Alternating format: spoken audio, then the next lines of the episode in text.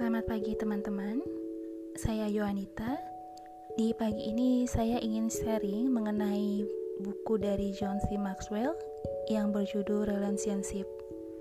Tapi mungkin untuk kali ini saya nggak akan mengupas semuanya, jadi mungkin nanti bisa kita sharing bareng-bareng di hari-hari berikutnya seperti itu. Jadi untuk hari ini saya hanya mengambil dua bab saja. Jadi yang seperti kita tahu bahwa manusia adalah makhluk sosial.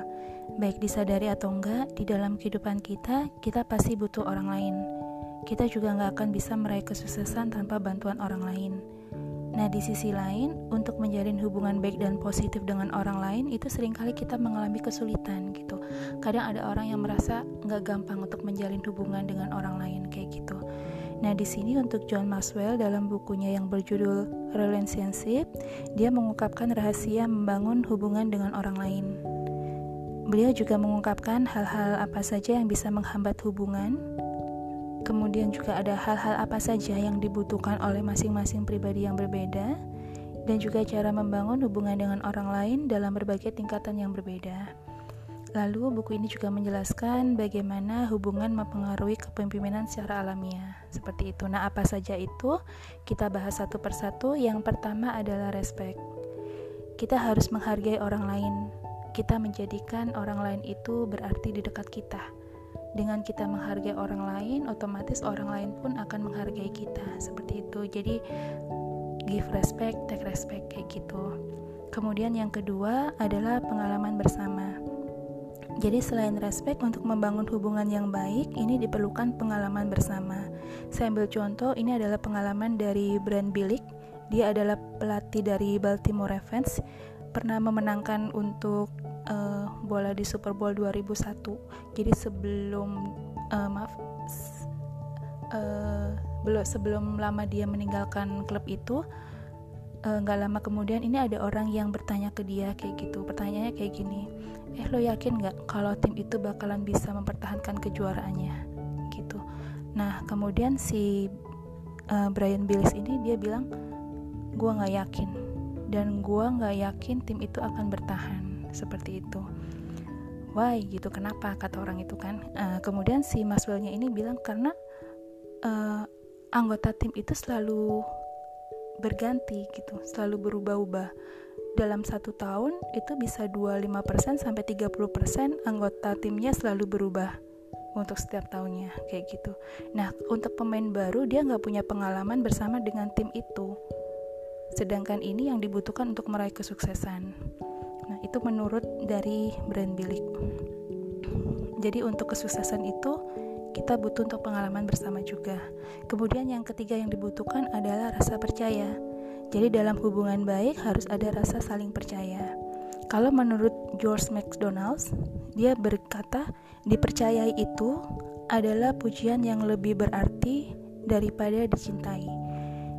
Jadi dia beranggapan bahwa dihargai itu sangat berharga dibandingkan dengan dia dicintai, seperti itu.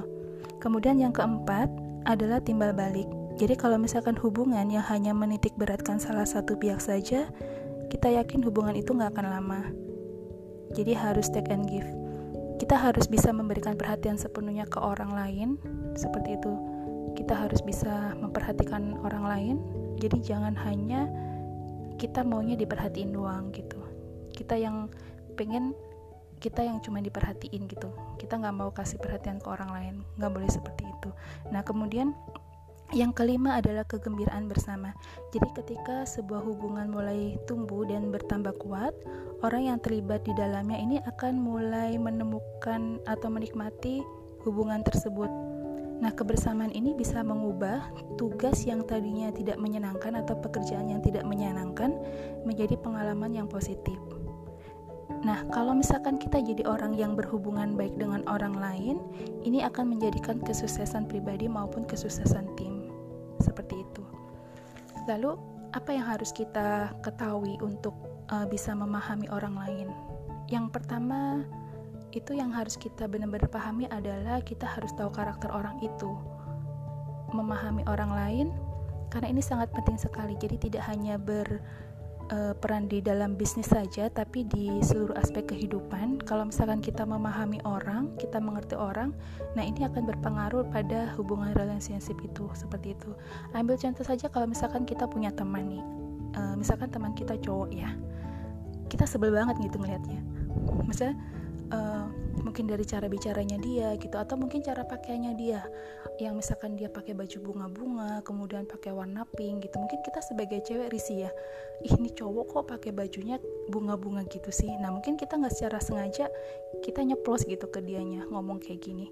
Ih Nora banget sih lo udah pakai baju bunga-bunga warna pink pula.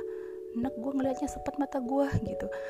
Nah untuk Eh, hal-hal uh, kayak gitu bisa saja menyinggung perasaan orang. Jadi kita bisa memilih bahasa-bahasa yang mungkin lebih enak didengar gitu. Misalkan kayak gini, eh lu kayaknya uh, coba deh pakai baju warna biru. Gue yakin lu pasti lebih keren kayak gitu. Nah itu mungkin masih bisa diterima oleh orang tersebut. Jadi sebisa mungkin kita jaga perasaan orang itu. Atau mungkin kalau misalkan kita punya teman yang memiliki masalah BB, uh, mungkin secara otomatis kita akan bilang, ih bau banget sih lo gue enak liatnya pengen muntah jadinya kayak gitu. Ah nah itu bahasa-bahasa kayak gitu pasti akan bikin orang itu ngerasa nggak dihargain gitu. Nah kita bisa pilih bahasa yang lain. Misalkan gini eh gue baru beli minyak wangi kemarin lu cobain deh enak tahu baunya. Nah kayak gitu. Nah itu lebih lebih bisa diterima gitu oleh orang tersebut. Nah, kalau misalkan mungkin ada contoh-contoh yang lain, bagaimana kita memberikan saran atau uh, kita bisa memberikan cara-cara positif ke orang itu tanpa harus menyinggung perasaan orang tersebut kayak gitu. Nah mungkin uh, kalau misalkan dari sisi saya pribadi sebagai sales, saya menerapkan untuk menjalin hubungan ini dengan customer. Bagaimana saya berusaha untuk menjadi uh, sales yang menyenangkan gitu, pribadi yang menyenangkan yang bisa diterima oleh semua customer kayak gitu. Kemudian bisa jadi pendengar yang baik juga bisa jadi sahabat untuk customer juga kayak gitu. Jadi uh, saya inginnya itu untuk customer itu akan merasa nyaman dengan saya kayak gitu. Kita bisa menjadi teman juga untuk uh, apa namanya memahami customer seperti itu. Saya yakin kalau misalkan kita bisa uh, menjadi pribadi yang menyenangkan bisa bikin customer ketawa bahagia gitu otomatis kita akan bisa memberikan pengaruh yang positif untuk customer tersebut. Jadi kita bisa uh, apa namanya memberikan cara-cara yang positif untuk pengaruh positif seperti itu. Nah, mungkin untuk uh, hari ini cukup sekian dari saya mengenai uh, teori relationship dari John Maxwell. Mungkin nanti di hari-hari berikutnya akan kita bahas bersama-sama untuk bab-bab selanjutnya seperti itu. Terima kasih sudah mendengarkan. Uh, sehat dan sukses selalu. Selamat beraktivitas kembali. Selamat pagi.